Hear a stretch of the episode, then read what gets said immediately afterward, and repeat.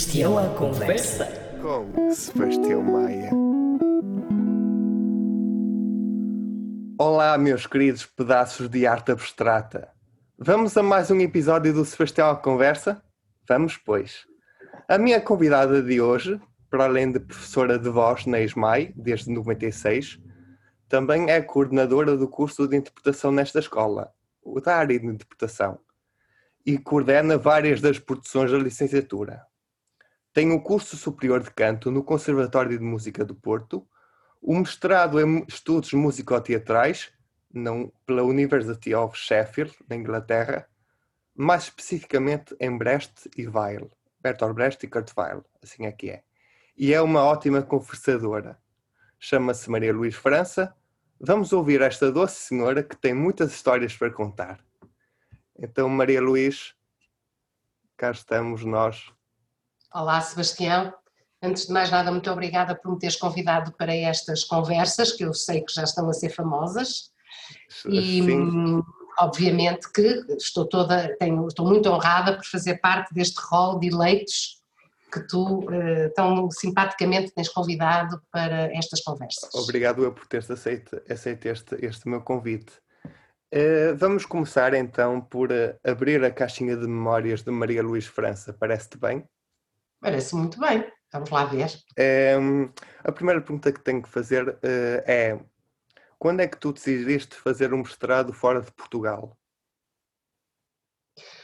Olha, isso foi quase uma imposição de, de momento, porque, eh, como, como tu sabes, e ainda hoje acontece um pouco, eh, as artes em Portugal estão mal organizadas desde sempre. E quando eu decido, muito jovem, por volta dos meus 12, 13 anos, começar a cantar e a fazer música e a despertar para essas coisas, e quando anos mais tarde decido mesmo entrar no conservatório e fazer o curso de canto e de fazer um curso de música, não há desmaio, não há, as coisas não estão organizadas da forma como nós hoje as conhecemos. E, portanto, eh, eu quando acabo o curso, a ESMAI ainda não existia. Ainda não havia os cursos superiores e as licenciaturas conforme nós as conhecemos hoje em dia. Daí que também não havia mestrados nem doutoramentos em artes, da mesma forma como há hoje em dia. Com certeza que aquilo que me aconteceu foi, como é óbvio, entro anos mais tarde, por convite, na altura do Francisco eh, Beja e do meu queridíssimo amigo eh, João Loio, ambos meus amigos de longuíssima data, e por convite deles entro realmente para a ESMAI para dar aulas de voz em 1996. Não sei o que é que aconteceu a esses dois anos, 96 e 97, porque de facto depois parece que nos papéis só aparecem em 98, mas, o que, é mas eu entrei em 96. E o que acontece é que eu entro para, o, eu entro para a SMAI e não há uh, mestrados nem doutoramentos em lado nenhum.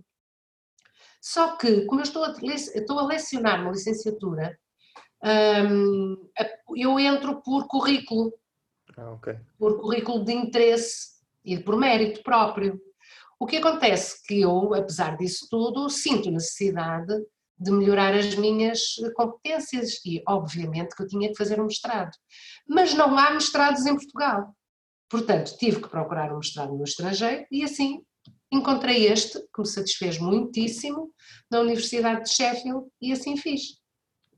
Tal como muitos colegas meus fizeram também na altura, mestrados e doutoramentos colegas meus que estão a dar aulas também na, na, na ESMAI, no Departamento de Música, sim, que sim. dão aulas na Universidade de Aveiro e por aí fora. Muito bem.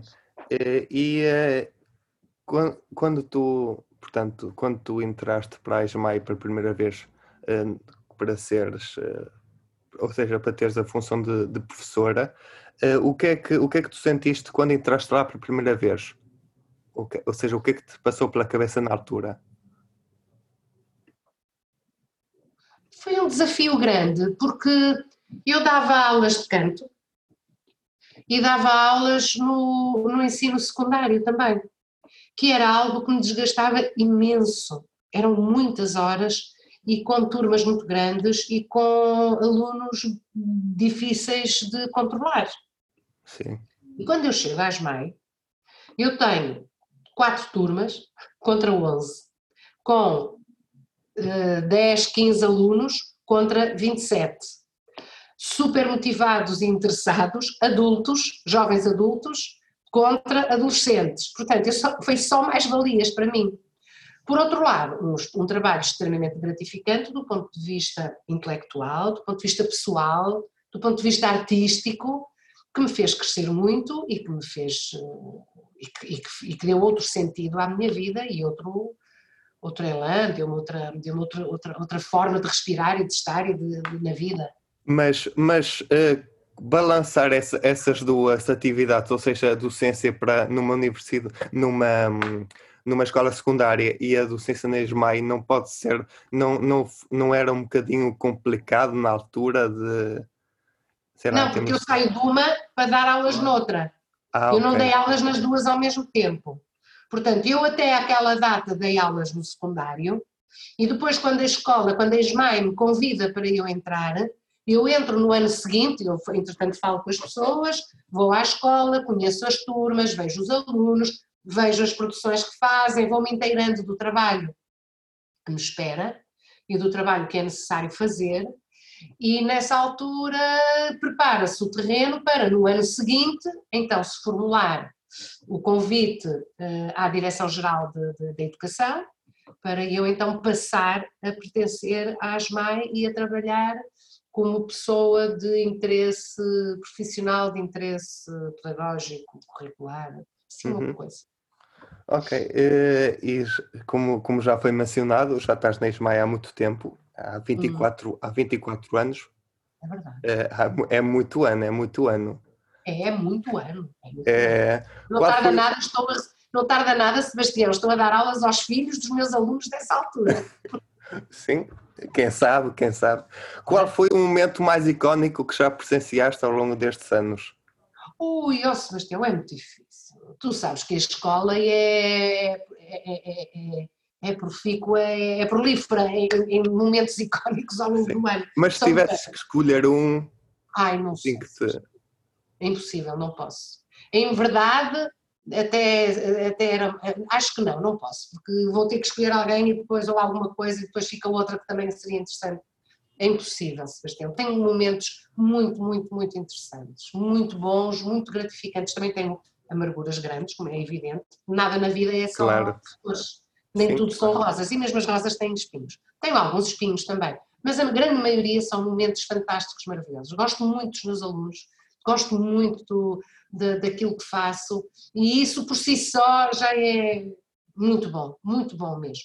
Sim. Gosto até daqueles que não gostam de mim, que é uma coisa engraçada. Até desses eu consigo gostar. Uh, e o que, é que, o que é que a ESMAI tem de especial para quem entra lá, ou para quem quer conhecer a escola, ou para quem quer se inteirar dos cursos, ou mesmo para quem é aluno? O que é que achas que é a ESMAI? A grande, a grande particularidade que ela tem logo à partida é, para já, é um, uh, o agregar dentro do mesmo espaço duas artes tão grandes de palco como a música e o teatro. Uh, e como tu sabes, a minha formação de base é música, até nem é o teatro. Claro, sim. E depois, e portanto, logo isso a mim dá-me a sensação de estar a navegar nos meus dois mundos preferidos. Mas isso é para mim. Um, a seguir, para quem entra para o teatro, eu acho que, eu vou puxar a brasa à minha sardinha, mas eu acho que de facto o nosso curso de teatro é, é uma grande mais-valia quer no panorama nacional, quer no panorama estrangeiro, porque consegue agregar em si mesmo todas as variantes. Enquanto que nós muitas vezes chegamos a escolas, outras escolas eh, profissionalizantes, ao nível do secundário, portanto, ou mesmo ao nível de superior, e nós podemos ter cursos de teatro ou são mais teóricos, ou sendo práticos, não têm a vertente, a vertente da produção, e só o facto de nós termos produções fazem de nós uma, uma escola de elite.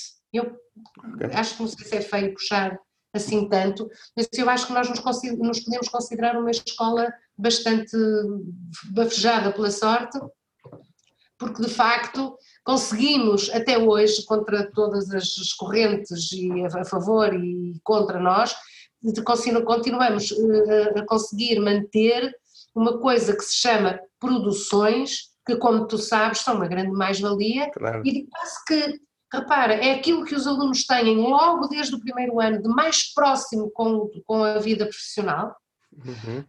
Um, podem experimentar numa primeira fase até de uma forma bastante descomprometida, um ator pode fazer luz e um, um aluno de luz pode ser ator e, e, através das oficinas de teatro e depois quando posteriormente começam as coisas a ser mais direcionadas, de facto acho que os alunos quase que entram em estágios, se formos a pensar bem, as nossas licenciaturas em teatro, eh, os alunos todos, nas suas cinco grandes variedades, vertentes, conseguem ter, hum, conseguem estagiar claro. cada vez que fazem um, trabalham, cada vez que fazem uma produção, trabalham com professores, ensinadores convidados de fora da escola, é uma mais-valia muito grande e é muito próximo do, de uma experiência ativa profissional. Profissional. Quase que podemos considerar essas produções como estágios profissionalizantes. Desculpa, não interrompo. Ok, não, não, não, está bem. À vontade. Agora, queria, queria fazer uma coisa um bocadinho diferente, porque eu, eu neste, neste podcast proponho aos meus convidados um desafio. Uhum. E uh, que, um desafio esse que é adequado ao meu convidado ou à formação dele. E como eu sei que tu gostas muito de música e como a tua área de direção é a música, eu, eu proponho-te aqui um desafio, e como sei que tu gostas de desafios, uh, proponho-te aqui um. Porque nós, uh, nós temos uh, um, uma banda sonora para a nossa vida. Assim, gosto de pensar assim: temos cada, músicas para cada momento. Ou seja, quando estamos tristes, temos uma música que gostamos de ouvir, quando estamos contentes. Não sei se isso te acontece. Mas agora o desafio que eu queria propor era que eu dou aqui uma, várias opções, eu dava-te várias opções e tu, e tu tinhas que escolher a música para cada momento. Assim, Ui, isso é complicado, mas está assim, bem. Assim uma, espécie de, assim uma espécie de Maria Luísa escolhe as escolhas. Pois, de... mas agora deixa-me dizer-te uma coisa, tu lembras-te de um pormenor, uma particularidade que eu tenho, não te lembras? Que é, eu não memorizo... Claro. Nomes. E então, é muito engraçado, porque eu às vezes quer dizer assim, olha, aquela música, e pronto, e lá se me vai. Às vezes quero falar de um ator, às vezes quero falar de um encenador, ou quero falar de um realizador, e sei muito bem, estou a vê-los na minha frente, porque a minha memória é fotográfica. Mas, lembras-te va... não lembras deste tempo? Lembro, lembro, mas vamos tentar. É, então, quando estás contente, assim, uma música que, que te lembres, quando estás assim contente. Quando estou contente, uma música que eu me lembro. É uma música que se chama Dark Beat.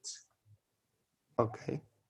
Gosto muito dessa música. Já, até já foi o meu, já foi o meu, o meu som do telemóvel, quando tocava o telemóvel. É de, é de quem? Pois sim, só se quiseres que eu telefone ao meu filho. Ora, escreve aí Dark Beat, se calhar consegue-se saber quem é. Porquê? Querias expor? Não, não, não, não. Era, era só para dizer aos nossos ouvintes de quem é música e para eles, no sossego dos seus lares, pesquisarem e ouvirem. Pois não sei Portanto, quem é. Uh, Dark Beat. Pois, pois não uh, sei.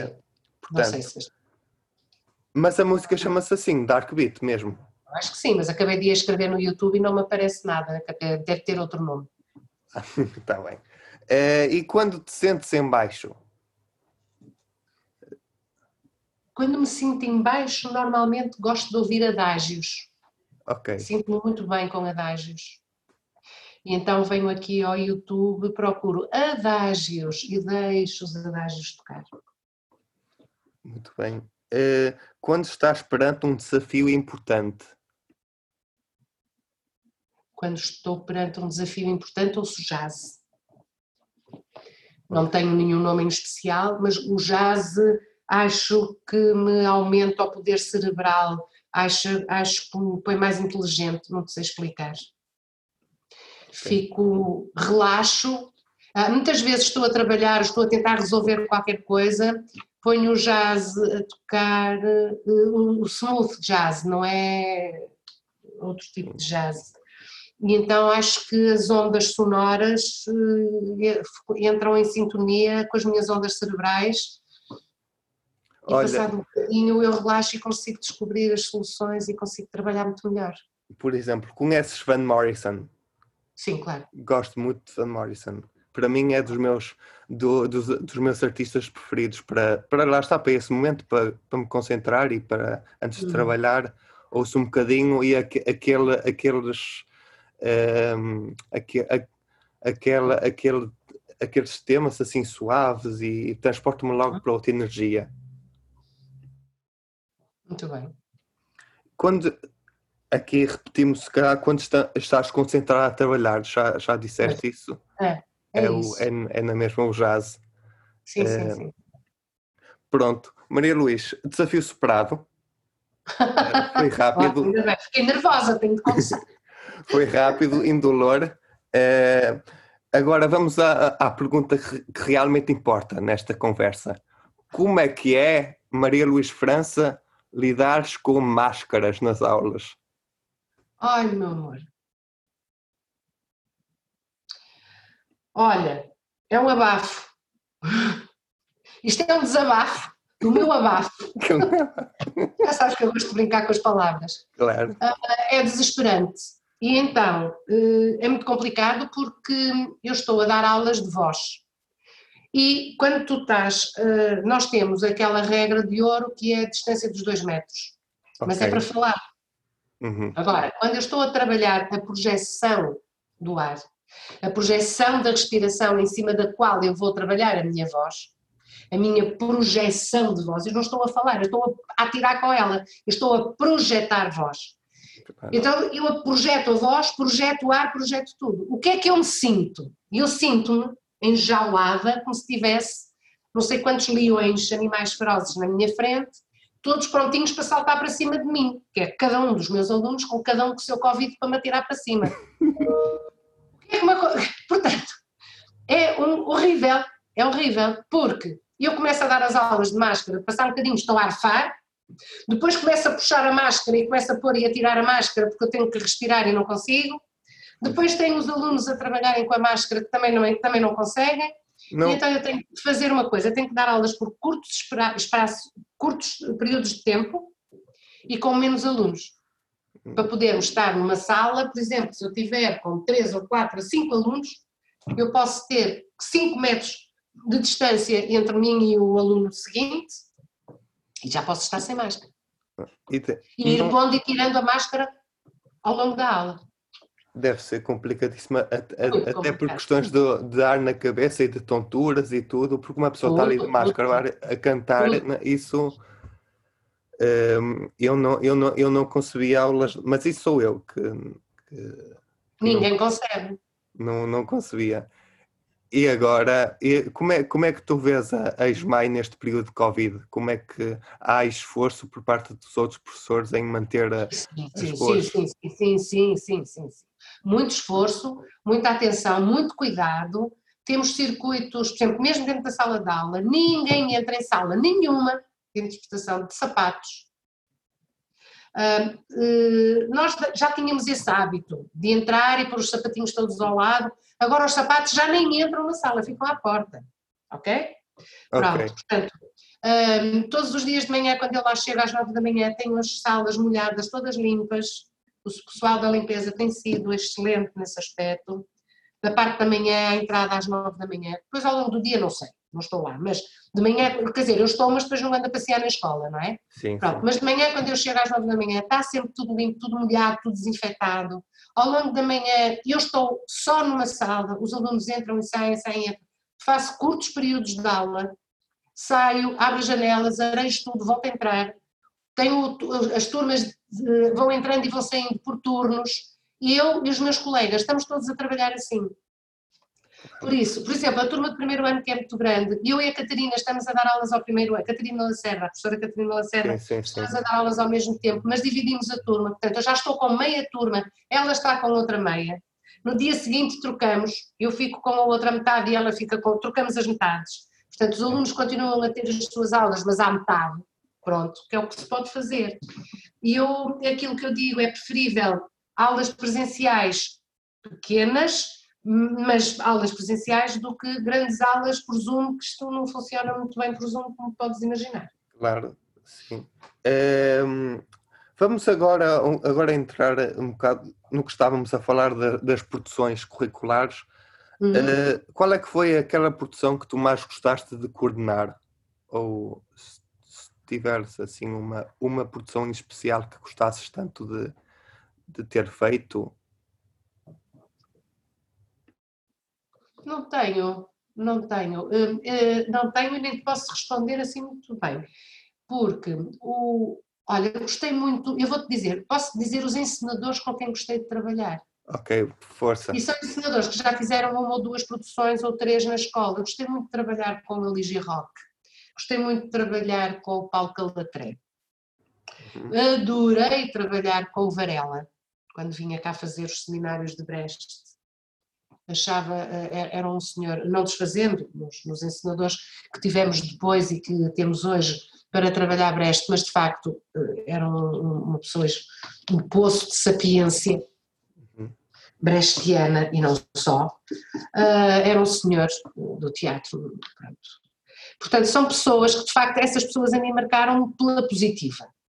Por isso, olha, eu gostei imenso de trabalhar com o Graham Pullen, aqui há uns três anos, quatro anos, fizemos uma coisa sobre a Primeira Guerra Mundial. Achei um pedagogo, um ensinador excelente. Olha, eu vi essa, eu posso dizer que eu vi essa produção e, e fiquei com muito boas a memórias da, da produção, porque aquilo chocou-me de tal modo e arrebatou-me que eu, eu disse assim, bem, isto, isto é uma produção que nunca, eu nunca vi semelhante até então.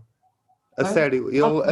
Até até estou a falar com, com alguma emoção, porque eu, eu, sério, eu nunca vi semelhante coisa acontecer tão bonita naquela escola. E é, e é assim, de vez em quando temos assim aqueles, aqueles momentos de, de alívio e de, de uhum. pureza, que eu acho que esse uhum. foi um deles. Para mim.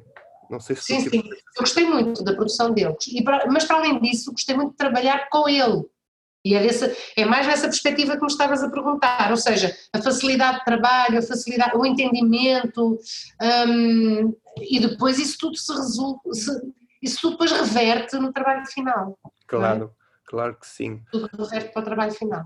Uh, agora uma, uma pergunta, quem, para, quem, para quem nos ouve que está na Ismael, que já saiu, se calhar já sabe, mas, mas aqueles ouvintes que nunca tiveram contato com a Ismael, se calhar não sabem muito bem, o que é que implica coordenar uma, uma produção na escola? Oh, oh meu filho, olha, temos que, desde a seleção do ensinador, depois de decidirmos de um leque de nomes, seriá-los, primeiro este, depois aquele, depois aquele, depois aquele. Agora, contactos, telefone Olha, queria te convidar, dizer, ah, não posso, então passo ao próximo, ah, até que finalmente um aceite. Depois de aceitar, é preciso caracterizar a turma, uh, explicar o objetivo da produção, dependendo do ano, é falar de fazer lembrar ao ensinador que é um exercício escolar, que não é uma produção pessoal, nem é a produção da vida deles, é a produção da vida dos alunos, não é a produção da vida dos, dos ensinadores.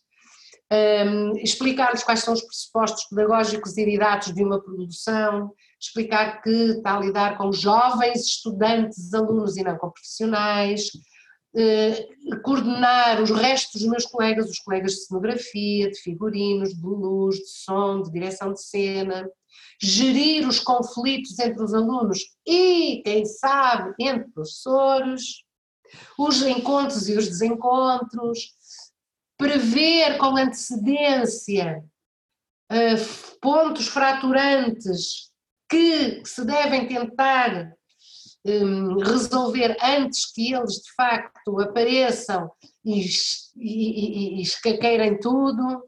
Portanto, há de facto todo aqui um trabalho de, de grande e que eu gosto muito de fazer. Ficas a saber. Olha, olha... Para muita gente, se calhar, é uma grande chatice, e que eu adoro fazer. Descobri que gosto muito de eh, resolver, gerir pessoas. Faço-me entender? Sim, não é resolver pessoas, é gerir as pessoas. Gerir as pessoas no sentido, não é, não estou a falar do ponto de vista ditatorial, pelo contrário, conheces-me e sabes que sou tudo menos isso. Claro. Mas no sentido de perceber como é que as pessoas são, perceber o que é que é preciso e orientá-las para chegarem aos objetivos da melhor maneira possível, sem agressão, eh, percebes? Sem, sem, sem autoritarismo. Claro. Olha, gostei bastante de um termo que tu utilizaste, que é escaqueirar. O verbo escaqueirar para mim é um dos melhores. é, mas, mas, mas, obrigado pela resposta, foi certamente muito interessante. Uh, e que valores é que tentas incutir aos teus alunos? Assim, numa, em termos de aulas e assim.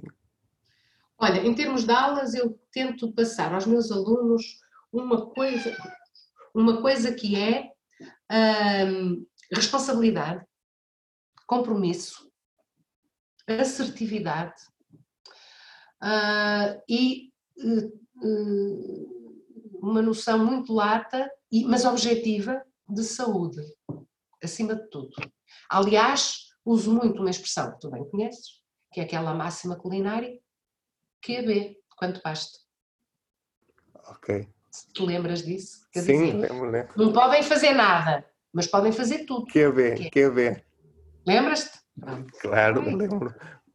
Bons tempos em que tu dizias isso nas nossas aulas. Olha, podem fazer QB. Continua, continua a dizer. e não és bem a disso.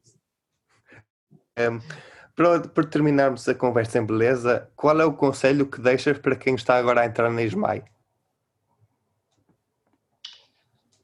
São momentos muito difíceis, uh, que não desistam, que acreditem sempre.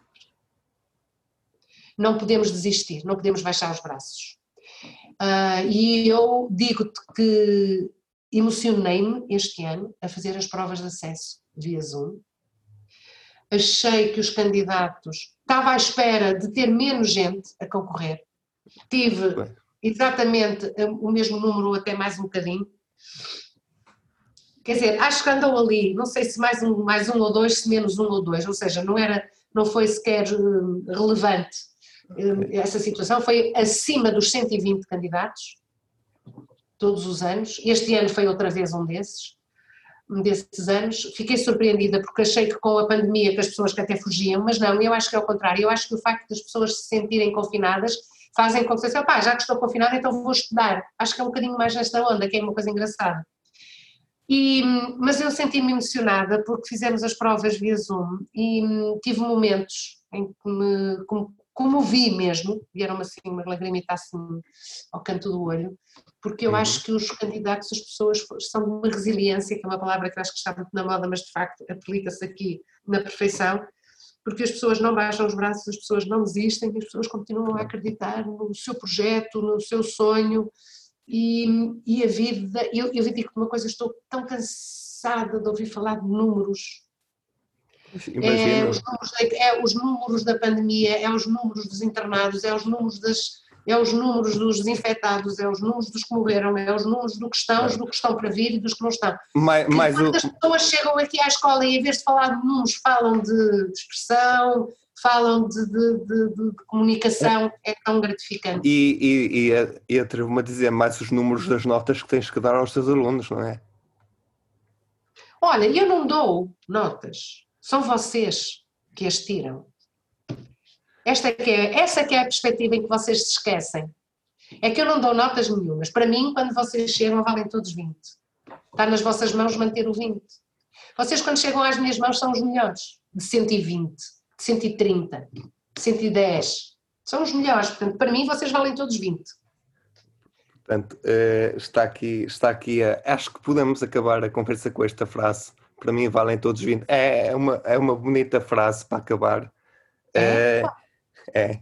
é. E então, é, e pronto, foi este o nosso Sebastião à conversa. Espero que tenhas gostado da conversa, Maria Luís.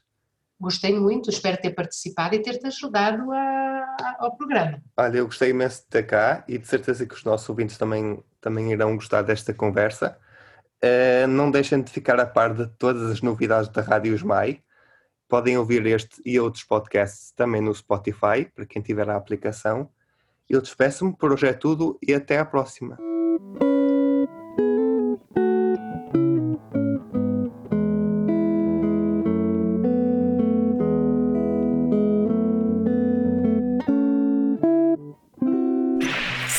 Sebastião à conversa.